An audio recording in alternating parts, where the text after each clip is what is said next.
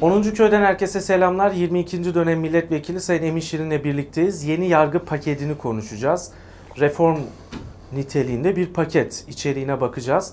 Eğer uygulanırsa yargı sistemindeki birçok problemi çözebilir ve mağduriyetleri ortadan kaldırabilir. Benim e, tek cümlelik yorumum bu pakete ilişkin. Sayın Emin Şirin'den dinleyeceğiz şimdi detayları. Hoş geldiniz. Hoş bulduk. Şimdi iki cümleyi tırnaklı tırnakla aldım ben. Bir, Sayın Cumhurbaşkanı diyor ki artık tutukluluk istisna, tutuksuz yargılama e, daha çok tercih edilecek. Tabii. E tamam, e, zaten olması gereken de buydu. Bizde tutuklama e, genelde yapılıyor, tutuksuz yargılama istisna. Uzun yıllar hep böyle oldu bu iş. E, bir de mesela biraz önce Sayın Adalet Bakanı Abdülhamit Gül bir e, açıklama yaptı. İfadesinden dolayı hiç kimsenin hapis cezası almadığı bir sistemi inşa edeceğiz dedi. Aslında bu bir itiraf. Demek ki ifadesinden dolayı bugün hapis cezası alan, tutuklu olan insanlar var. Doğru. Var ki bunu vaat ediyor. Doğru. Artık olmayacak Doğru. diyor. Doğru.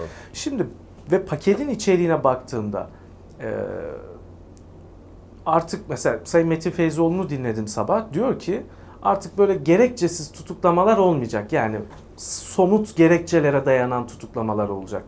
Demek ki oluyormuş. Demek ki oluyormuş. Yani eğer uygulanırsa benim görüşüm paketin içeriği eğer uygulanırsa yargıdaki problemleri çözebilir.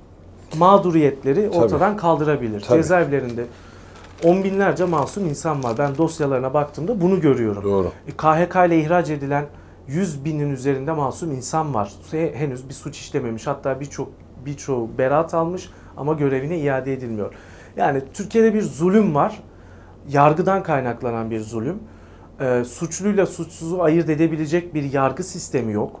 E, işte e, bu cemaatin Fethullah işte Gülen yapılanmasının en etkili isimlerini iktidarın yanında görebiliyoruz. Geçmişte e, yoğun ilişkiler kuran isimleri orada görebiliyoruz. Hatta dün Barış Terkoğlu'nun bir yazısı vardı. Bankasya'ya e, gönderilen e, kişi e, ordudan Fethullahçılık yüzünden atılmış biri mesela.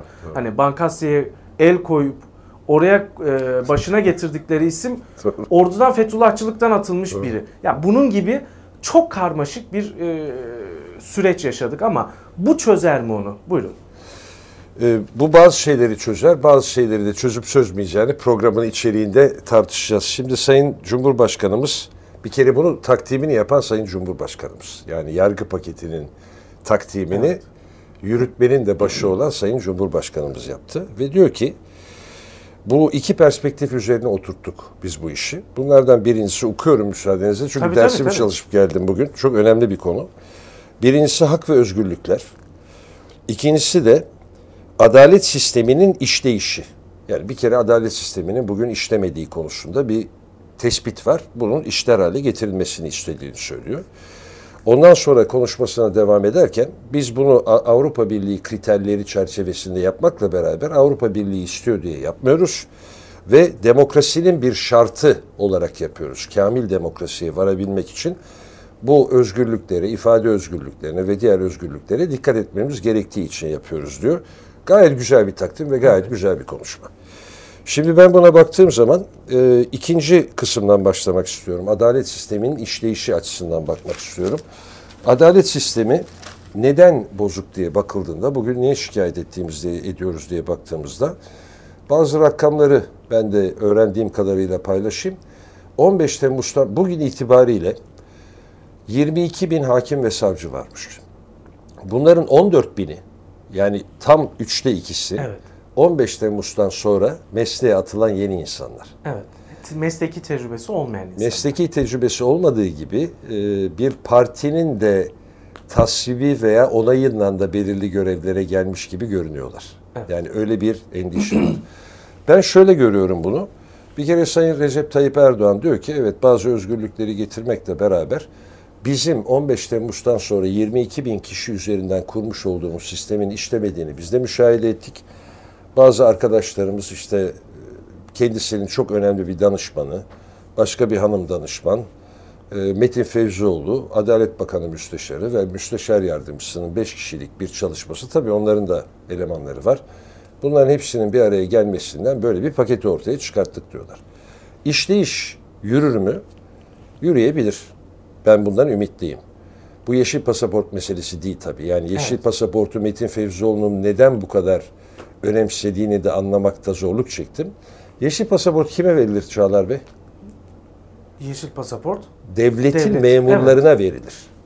ve belli bir süre memuriyet Tamam. yapan bir insanlar. tarafa Evet. bırakalım. Devlet memurlarına verilir. Avukatlar da diyor ki biz de kamu hizmeti yapıyoruz. Bir dakika kamu hizmeti veren herkese verilmiyor. Ziraat Bankası'ndakiler de Evet. kamu hizmeti yapıyorlar. Halk Bankası'ndakiler de yapıyorlar. Evet.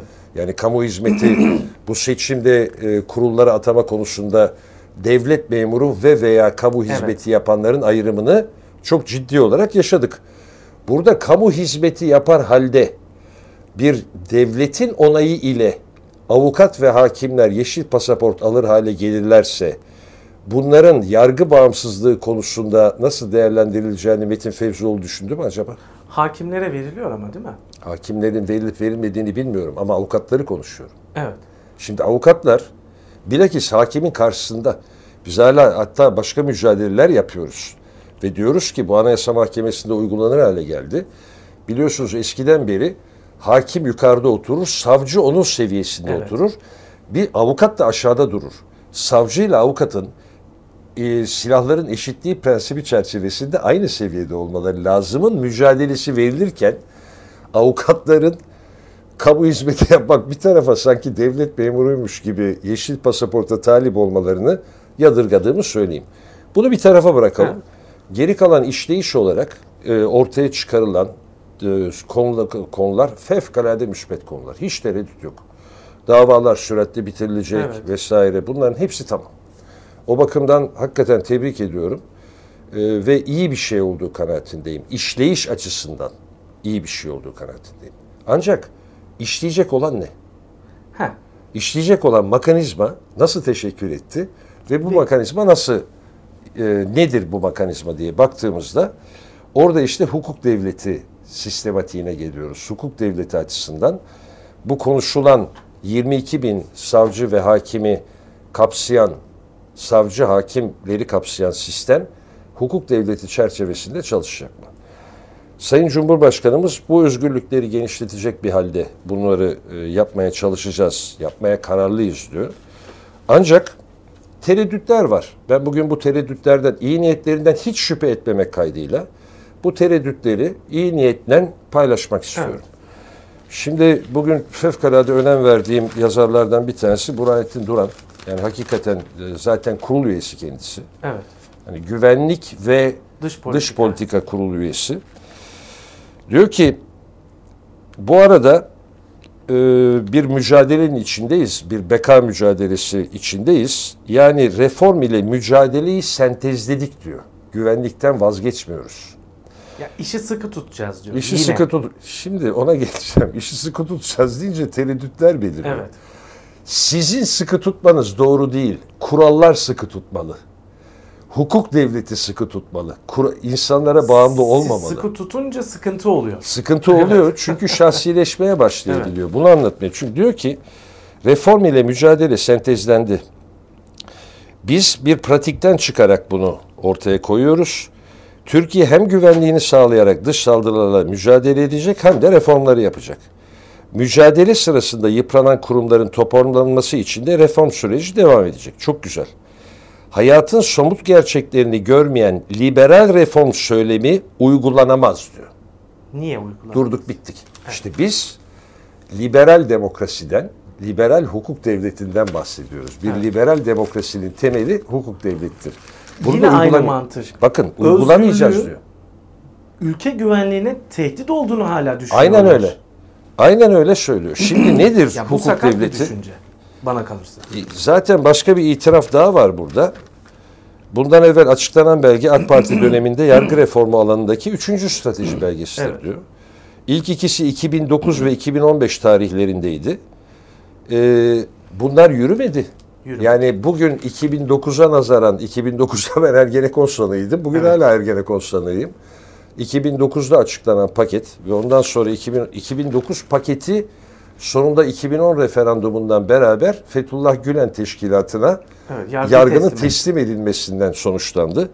2015 pa- tarihli paketten de bir netice alındığını söylemek kabil bu, değil. Bu, bu paketten sonra ne olabilir? Şimdi ona geleceğim. Onu da açıklayacağız ve bunu hakikaten iyi niyetli tenkitler olarak alsınlar. Burada hakikaten bir e, temel görüş ayrılığı var. Diyor ki hayatın somut gerçeklerini görmeyen liberal reform söylemi uygulanamaz. Şimdi biz hayatın gerçeklerini gördüğümüz için hukuk devletinin olması gerektiğini ısrarla söylüyoruz. Onlar da diyorlar ki hayır böyle bir şey olmaz. Yani sonuç itibariyle bugün konuştuğumuz bu reform paketi Sayın e, Cumhurbaşkanımızın söylediği idari yapı ve idari işleyiş bakımından mutlaka iyi neticeler verecektir. Ama hukuk devleti anlayışı itibariyle kendilerinin söylediği Ha. gibi bizim güvenlik kaygılarımız var. Liberal hukuk filan böyle bunlardan bahsetmeyin. Bunlar olmayacak diyor. Söylüyorlar. Ama o zaman ne anlamı var? Olabilir Lafları anlamı. etmenin ne anlamı var? Şimdi olabilir anlamı. yani Şimdi toplum bir e, umut bağlıyor bu tür Şimdi bakın neler problem? O problemleri şey Evet. edelim. Ee, bu 2017 referandumunda kabul edilen anayasanın 16 Nisan Anayasası dediğimiz e, benim öyle adlandırdığım anayasanın sıkıntılarını defalarca kullandık, söyledik. Şimdi bir kere kuvvetler ayrılığı meselesi. Ha. Kuvvetler ayrılığı meselesini bu reform paketi hiç ciddiye almıyor. Yok diyor. Hatta hatta bu konuda e, bir ikaz yapan Bülent Arınç'a bu reform paketinin hazırlanmasında önemli rol oynayan bir başka danışman bu gerici devrimcilik e, hezeyanıdır gibi bir tweet attı. Gerici devrimcilik. Şimdi bakarsanız Mehmet Uçum'un Evet, tweetlerini Mehmet orada Uçum. göreceksiniz. Şimdi kuvvetler ayrılığı kurulmadan bir reformdan bahsetmenin kabil olduğu olmadığını He. hepimiz biliyoruz. İki, anayasa ile bunları not aldığım Evet. için önümde duruyor. Anayasa ile yargıç güvencesi veriliyor Evet. mu bu reform paketinde? Verilmiyor. Anayasa Mahkemesi ve Hakimler ve Savcılar Kurulu üyelerinin seçimi e, parti başkanı olan bir cumhurbaşkanının e, vesayeti lafı tabii ağır geçecek belki ama Ağırlığıyla onun, diyelim. onun evet ağırlığıyla olmasının mahsurlarını görmek lazım. Bu mahsurlar ortadan kalkmadan, Adalet Bakanı ve Müsteşarı HSK'dan çıkmadan bizim bir yargı bağımsızlığından bahsetmemiz söz konusu değil. Neden tereddüt ediliyor? Ben buradan da iyi niyetten sesleniyorum. E şimdi 22 bin hakim ve savcının 14 binini sizler bu tek parti rejimi içinde angaja ettiniz. Bunları göreve siz getirdiniz. Bunlar genç tecrübesiz insanlar. Birçoğu da eski AK Parti teşkilatı Evet üyesi. o- olabilir yani, yani. tabii yani onlar endişe ettiriyor. Şimdi bunlar insiyaki olarak kurallar kanunlar ne diyorlar ne diyor diye düşünmeden evvel acaba üst, onlar ne düşünüyorlar diye düşünebiliyorlar. Bilmiyorum anlatabildim mi? Şimdi uygulamaya baktığımızda Sayın Abdülhamit Gül'ün de çok yerinde bir menfi tepki gösterdiği etek boyu krizini yaşadık. Daha birkaç gün evvel. Daha birkaç gün evvel, birkaç hafta evvel Yüksek Seçim Kurulu'nun kararını tartıştık. Yani adalet mekanizmasında insanlara bağlı, insanların gerekçe bile söylemeden verdikleri bazı kararların ne kadar saçma sapan olduğunu hepimiz görüyoruz, hukuk dışı olduğunu. Dolayısıyla bu işi e, işleyiş bakımından düzeltmekle beraber Sayın Burhanettin Duran'ın dediği gibi liberal hukuku savunanlar hayatın gerçeklerinin farkında değildir demeleri yerine hayır hayatın gerçekleri kamil manada bir hukuk devletinin de Türkiye'ye çok iyi geleceğini söylüyor. Biz bu görüşteyiz. Bunu anlatmaya çalışıyoruz. Bunu en e, hiçbir şekilde rencide etmeden söylemeye çalışıyoruz. Çünkü hukuk devleti dediğimiz zaman neyi anladığımızı söyleyelim. Bundan neye rahatsız Evet. olduklarını da ben anlamakta zorluk çekiyorum. Şöyle özetleyeyim. Siz diyorsunuz ki eğer bir reform yapılacaksa yargının üzerindeki baskı, yürütmenin ağırlığı diyelim, vesayeti değil de yargı Ağırlığı. üzerindeki ağırlığı kalkmalı. Yani HSK'nın yapısı daha bağımsız hale gelmeli Tabii, ki tabii, yargı bağımsız tabii. e, olsun tabii, ve tabii, daha tabii, adil tabii, kararlar tabii, versin. Tabii, tabii, tabii. Ben daha iyimserim. Yani paketin içinde şimdi detaylarını da tek tek böyle madde madde soracağım. Altını çizdiğim yerlere. e, gerçekten iyi yapıldığında iyi sonuçlar verili, veri, verebilecek maddeler var. Tabii. Uygulanırsa. Tabii. Uygulanırsa evet. tabii. Cezaevlerindeki, yargı sistemindeki tüm bozuklukları çözebilecek maddeler var. Ama tabii. mesele bunun uygulanıp uygulanmaması meselesi. Şimdi bunun bu maddelerin de ne şekilde çıkacağı da önemli.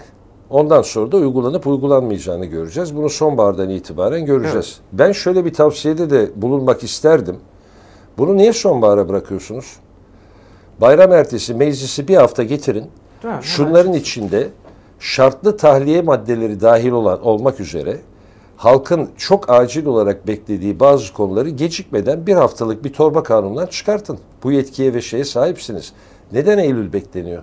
Neden bayram sonrası İstanbul seçimleri, Türkiye seçimleri haline gelmeden siz bir haftalık bir toplantıyla bunu mecliste halletmeye çalışın diye de bir Niye erteliyorlar? Bilmiyorum. Çünkü bu güvenlik sorunu diye ortaya çıktı. Yani burada Evet. bilgim yok. Yani şimdi Sayın Burhanettin Duran durup da hayatın somut gerçeklerini görmeyen liberal reform söylemi uygulanamaz gibi üstence bir lisanla bu şekilde konuştuğu zaman hukuk devletini arayan bir insan olarak ben tereddüte düşüyorum. Niye böyle düşünüyorlar diye. Onların Bakın somut gerçekler dediği AK Parti'ye yönelen tehditler. Kendi hükümetlerine yönelen tehditler mi? mi diyelim burada bırakalım. Sonra da bırakalım. Şimdi hukuk devleti neyi gerektiriyor? Neden rahatsız oluyorlar? kuvvetler ayrılığı olacak. Yani kuvvetler ayrılığı bu 17 Nis- e, geçen sene yapılan 2017'de yapılan referandum geçen sene değil de 16 Evet. Nisan'da yapılan referandumda kabul edilen sistemde kuvvetler ayrılığı yok. İstedikleri kadar o şekilde takdim etsinler yok. Bu bir. İkincisi idarenin denet- denetlenmesi lazım. Şimdi o zaman o danışmanları seyrediyordum. Efendim idare denetleniyor. Nasıl denetleniyor? İşte 5 senede bir seçim yapıyoruz. Millet denetleyecek. Millet denetleyecek. 5 senede memnun değillerse değiştirecek. Böyle bir denetim olmaz. Denetim bu ülkelerde hakikaten kuvvetler ayrılığı ve kuvvetlerin birbirlerini dengelemesi suretiyle Türkiye gibi acil problemleri olan yerde neredeyse güncel olarak yapılacak bir meseledir. Diyalog kapıları açılacak. Sıfır diyalogta, sıfır denetimde 5 senede bir seçim. O seçimi de yine o idare organize Tabii. ediyor. Seçimi yapacak kurulu da o idare Evet. atıyor. Yani bunları halktan halkı bu şekilde yanlış yönlendirmemek lazım. İkincisi idarenin denetimi lazım. İdare denetleniyor mu bugün Türkiye'de? Yok. Peki. Kanuni idare lazım. Kanuni idare var mı? Yok. Yok. Devam edelim. Devletin tarafsızlığı insanların durumuna göre devletsizin taraf. Bırakın burada bir facia var. Yani bunu facia demekten kendimi alamıyorum. Ee, kendilerinden olanlar Millet İttifakı, Cumhur İttifakı, diğerleri Zillet İttifakı. Yani bu laflar bir haftadır, on gündür konuşulmuyor diye biz bunları unutmadık. Kendilerinden olmayan herkese zillet derseniz, o zillete mensup biri hakimin önüne geldiği zaman o hakim tarafsız davranabilir mi? Hayır. Çünkü kendisinin ataması, özlük hakları bilmem nesi hepsi o zilleti zillet haline soktuğu zaman kendisine menfaat sağlayacak. Bu da yok. Yönetimde keyfiliğin olmaması kanun yine hukuk devletinin bir icabı. Yok. Yönetimde keyfilik var mı yok mu bizde? Türkiye'de var. Var. Demek ki hukuk devletinin bir şartı orada da yok.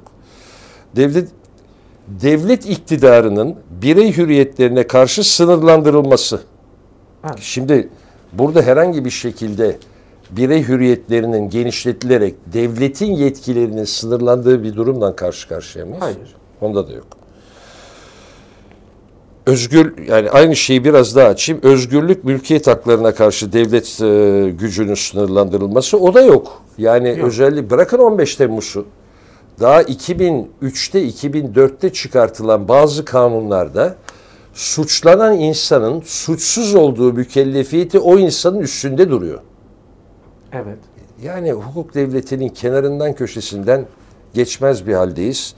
Onun için biz bunların e, olmasını istiyoruz ve buradaki bu ifade de yani hayatın gerçeklerini bilmeyenler liberal bazı fikirler ortaya koyuyorlar. Burada samimiyetle şunu söyleyeyim korkmayın ya. Mil, halktan korkmayın. Halkınızdan korkmayın. Bu halk size karşı düşman değil.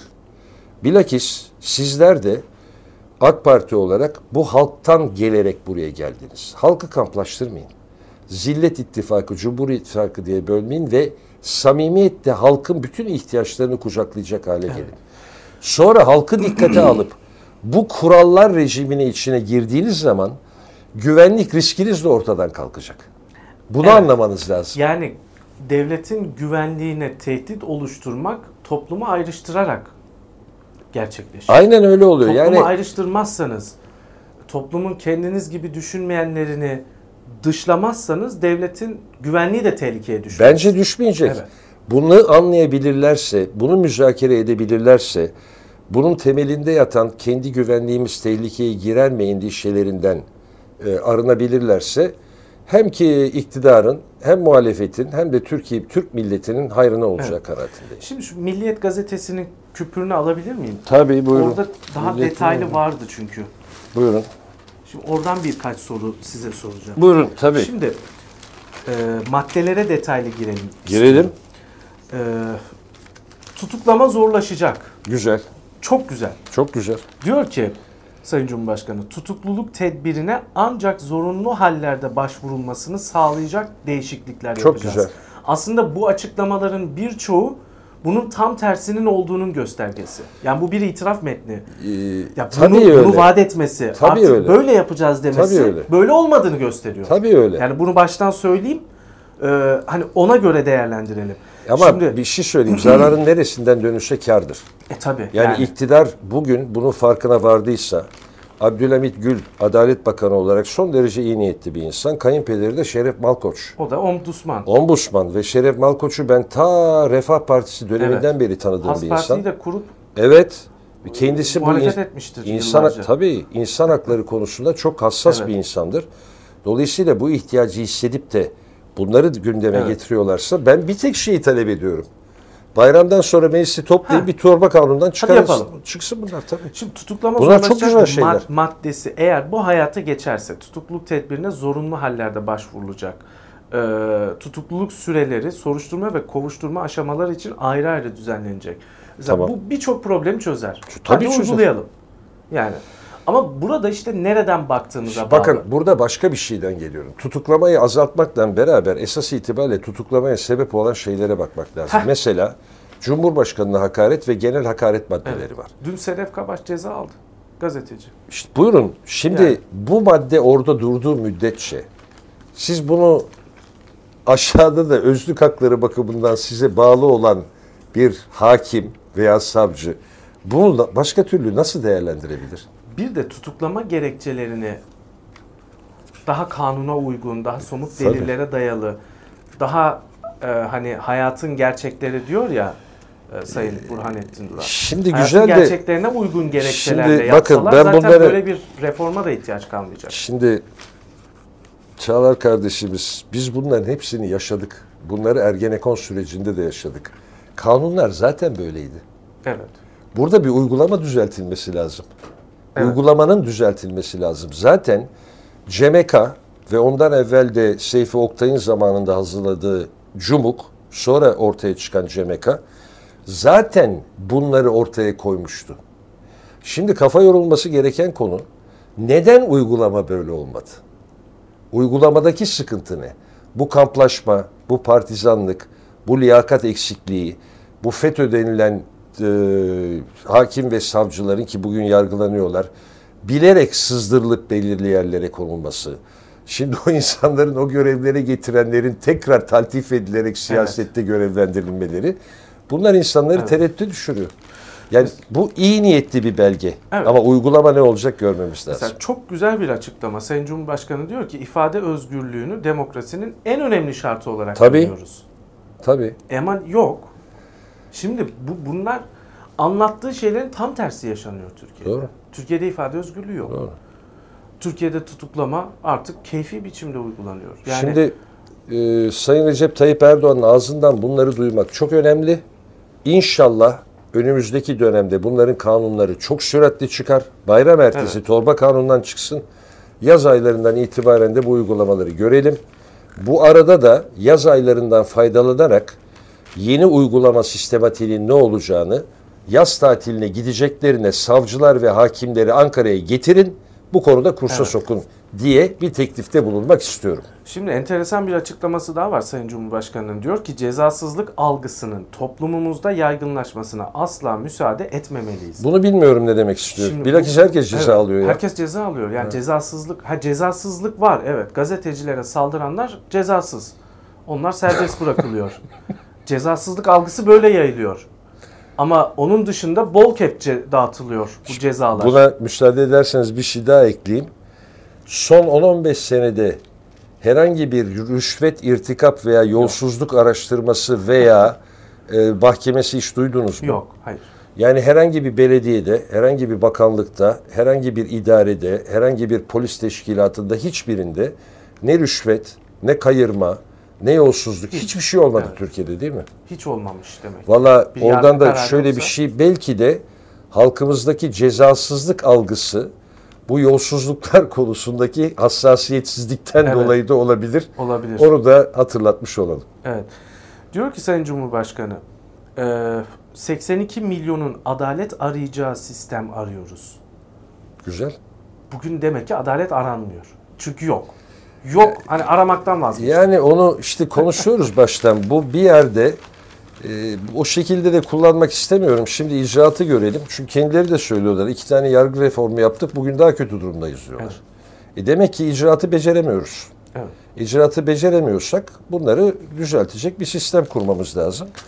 Şimdi süratli bir şekilde bunların hayata geçirilip geçirilmediğini e, görmek Evet. istiyoruz. Bunun içine bu şartlı tahliyeyi falan da koysunlar. Bir rahatlasın insanlar. Enteresan bir kurum da geliyor. Cezada pazarlık sistemi. Savcıyla oturup pazarlık yapacakmışız. Bunu Amerika'dan almışlar işte. Bu Evet. beni çok rahatsız ediyor. Mesela bu, bu enteresan. Savcıyla neyin pazarlığını yapacağız? Edildi. Bakın bunlar evvel bu özellikle FETÖ dolayısıyla görevden çıkartılan bu Amerika'dan Evet. taklit edilen bir sistem. Yani mahkemeye ulaşmadan savcılıkla bitsin hani iş yükü azalsın Amerika'da diye o şey vardır. Yani şimdi ama- derler ki mesela Amerika'da senin iki kişi suç işlemişsiniz. Yanındaki insanın suçunu sen doğru dürüst anlatırsan senin cezanı beşte bire indiririz filan gibi pazarlıklar var.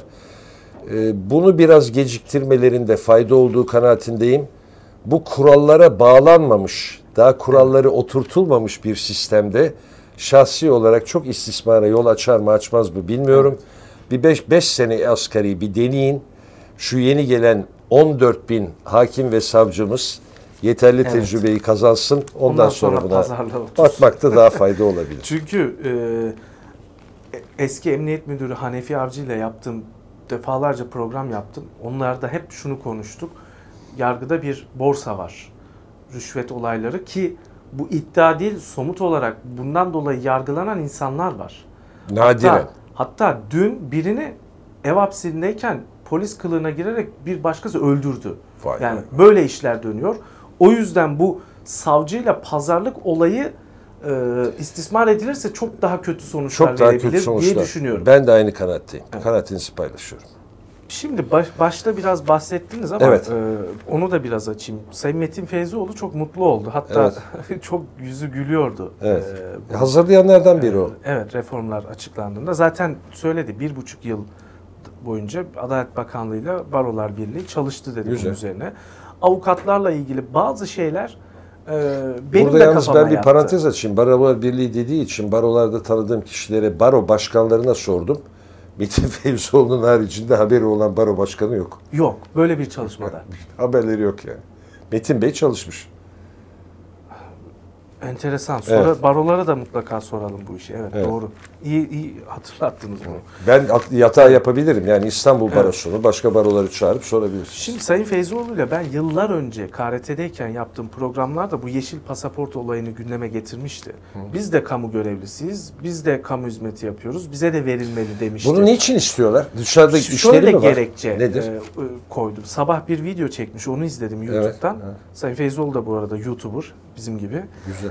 E, f- videoda diyor ki avukatlar yurt dışına çok rahat gidip gelsin oralardaki konferanslara katılsın, dünyayı görsün, tanısınlar, oradaki hukuk sistemini incelesinler diye e, Evet, daha rahat çıksınlar diye böyle bir şey e, talep ettik.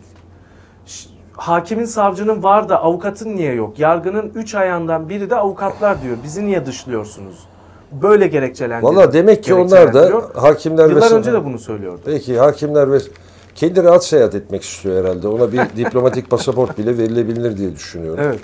Şimdi görevleri. Şimdi bu bakın te- başta söyledim programın başında. Bunu dikkatle değerlendirmelerinde fayda olduğu kanaatindeyim. Siz devletin tayin ettiği memurlar kategorisine kendinizi bu kadar e, istekli olarak sokmanızın manasını anlamakta zorlanıyorum. Velev ki bu söylediği YouTube'da söylediklerinde çok büyük bir tenakuz var. Çünkü yine dün Sayın Cumhurbaşkanı'ndan yaptığı görüşmede bir dönem pazarlığı, zaman pazarlığı yaptılar. Kendisi 15 sene avukat olanlara bu verilsin dedi. Buna mukabil Sayın Cumhurbaşkanımız da 20 seneyi dolduranlara verelim deyince de ağanın eli tutulmaz tamam dedi. Böyle bir görüşme yapıldı. pazarlık.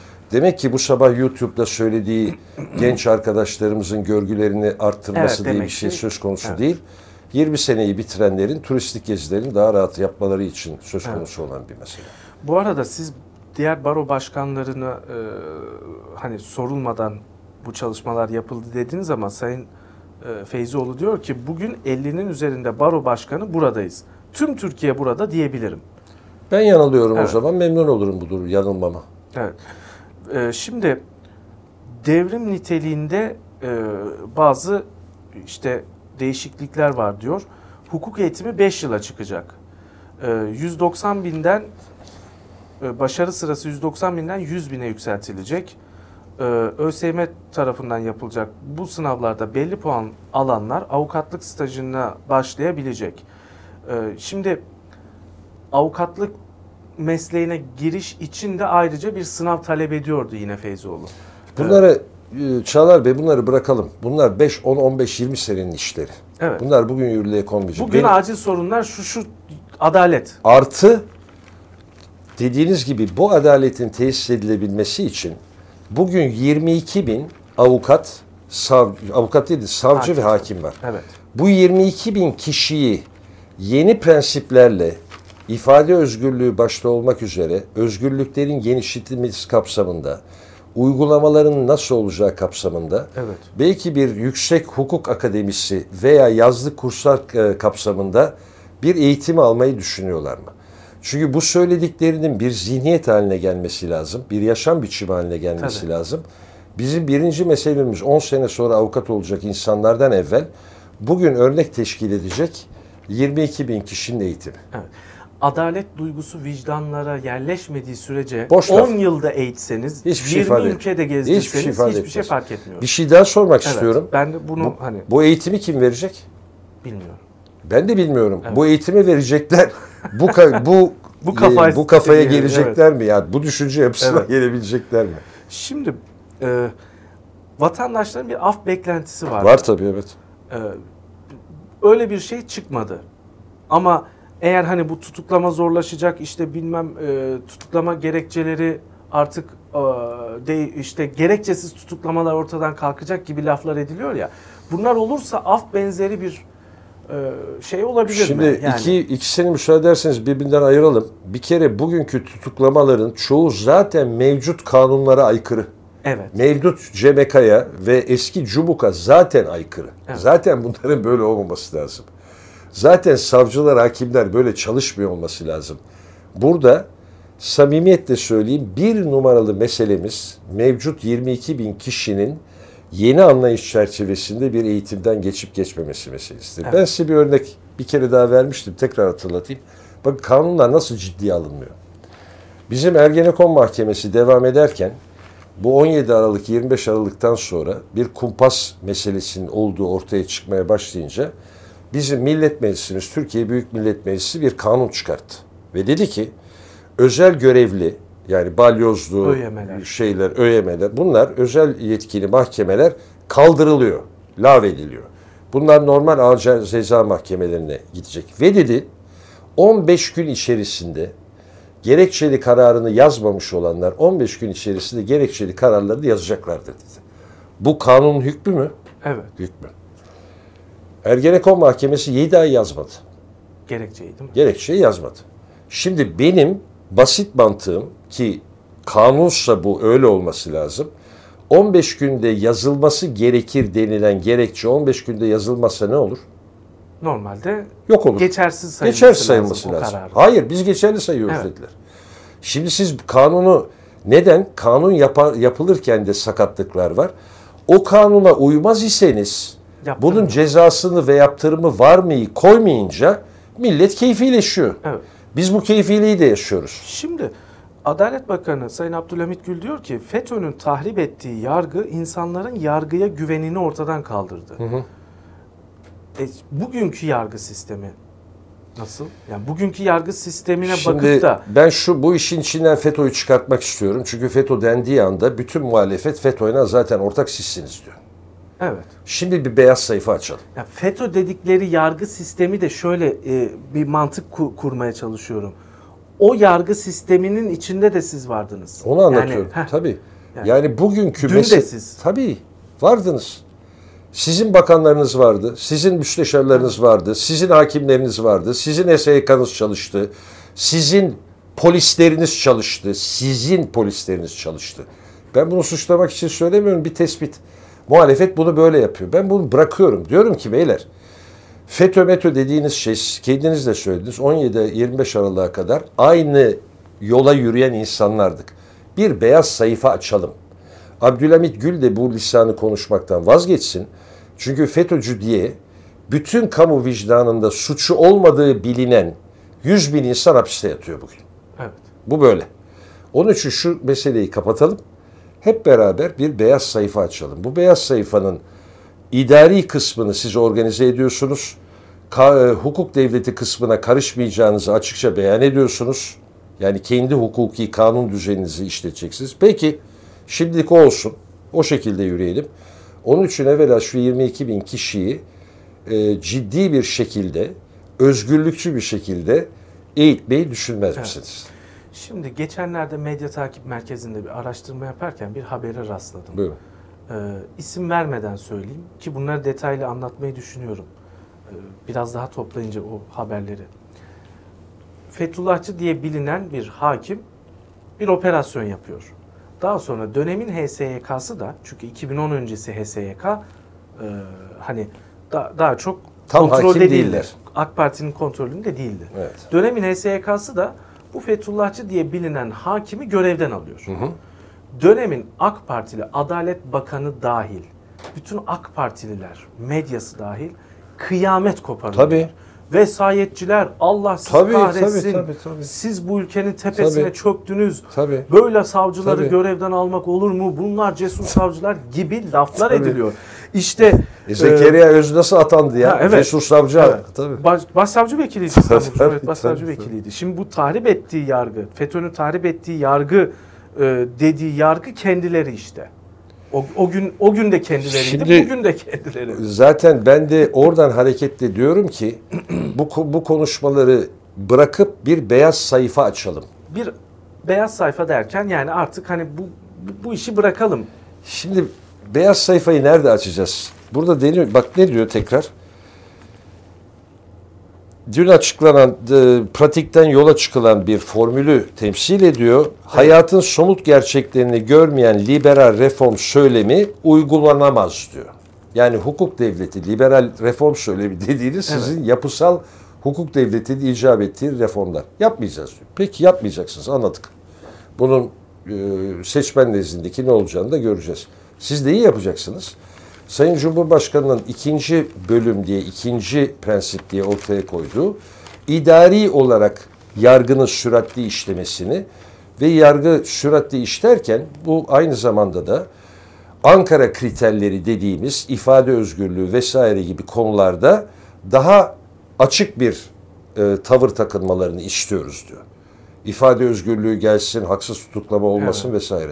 Bunun birinci şartı mevcut 22 bin hakim ve savcının bu anlayışa sahip olmak üzere daha hemen bu yaz aylarında eğitilmesi değil midir? Evet. Bu.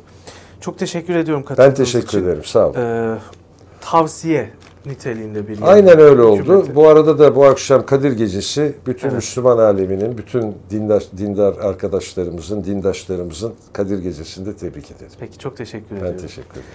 Emin Şirin'le birlikteydik. Yargı paketini konuştuk. Ee, içindeki maddeleri eğer uygulanırsa birçok problemi çözer diye e, söyledim ama tabii bunların uygulanması öyle kolay değil. Bir günde olacak iş değil. Ee, hakim savcıların önce bunu uygulayacak olanların önce o zihniyette, o kafada olması gerekiyor. Yani e, biraz biraz önce söylediğim gibi adalet duygusu vicdanlara yerleşmediyse ne yapsak boş. O yüzden umarız burada anlatılanlar, burada yazılanlar, Sayın Cumhurbaşkanı'nın ifade ettikleri hayata geçer ve e, böyle bir sorun ortadan kalkar. E, daha adil kararlar mahkemelerden çıkar. Şimdilik hoşçakalın.